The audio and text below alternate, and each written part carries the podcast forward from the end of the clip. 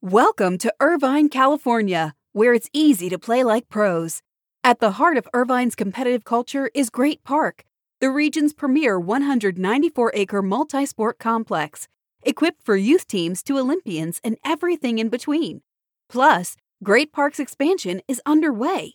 With near-perfect weather and a thriving sports scene, Irvine is the place to play. Visit DestinationIrvine.com for more information.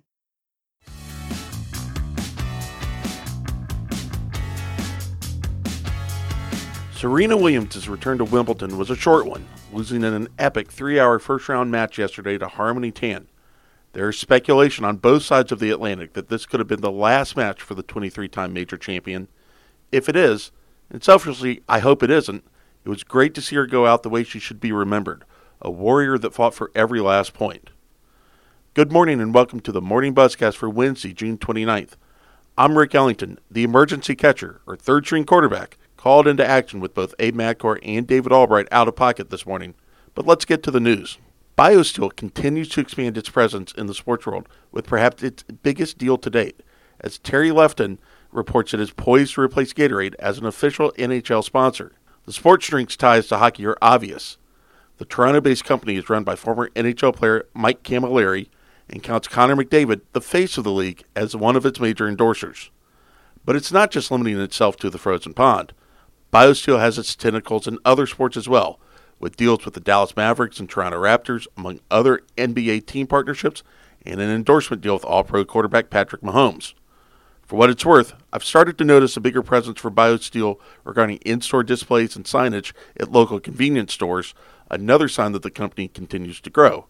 But the NHL Association will ensure that the drink continues on an upward trajectory. The USFL is set to return for a second season next year, and plans to expand its base of operations from just Birmingham.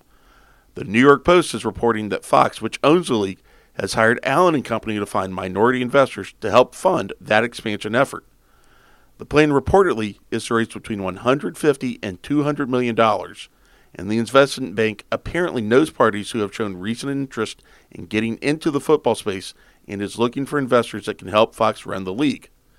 Allen & Company, of course, recently helped the Denver Broncos in their sales process, resulting in a $4.65 billion deal with a group led by Rob Walton. As has been mentioned previously, the USFL could face some competition next spring with the XFL looking to get back into action, so an infusion of capital can only be good for that effort. One thing to keep in mind here, Fox does plan to continue running the USFL even if it cannot find any additional investors. All-star first baseman Freddie Freeman has dropped Excel Sports Management and is looking for new representation, and the timing of the move certainly is curious.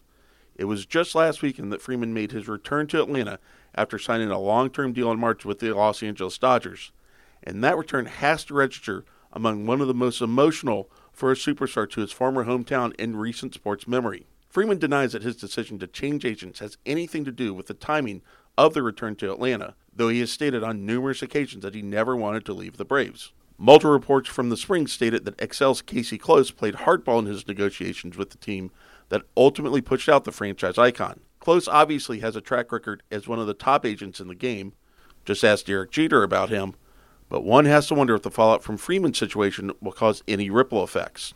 We'll end today on this note.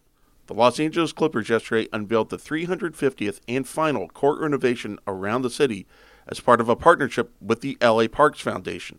Team owner Steve Ballmer and L.A. Mayor Eric Garcetti were on hand for the occasion, which culminates a four-year effort by the franchise. While the move certainly gives the Clips a higher profile in a city still dominated by the Lakers, the move also shows a commitment to giving back to the community.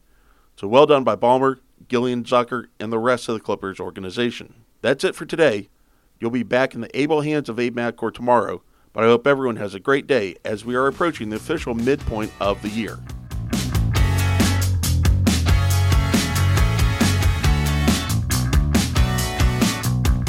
Welcome to Irvine, California, where it's easy to play like pros. At the heart of Irvine's competitive culture is Great Park, the region's premier 194-acre multi-sport complex, equipped for youth teams to Olympians and everything in between. Plus, Great Park's expansion is underway. With near-perfect weather and a thriving sports scene, Irvine is the place to play. Visit DestinationIrvine.com for more information.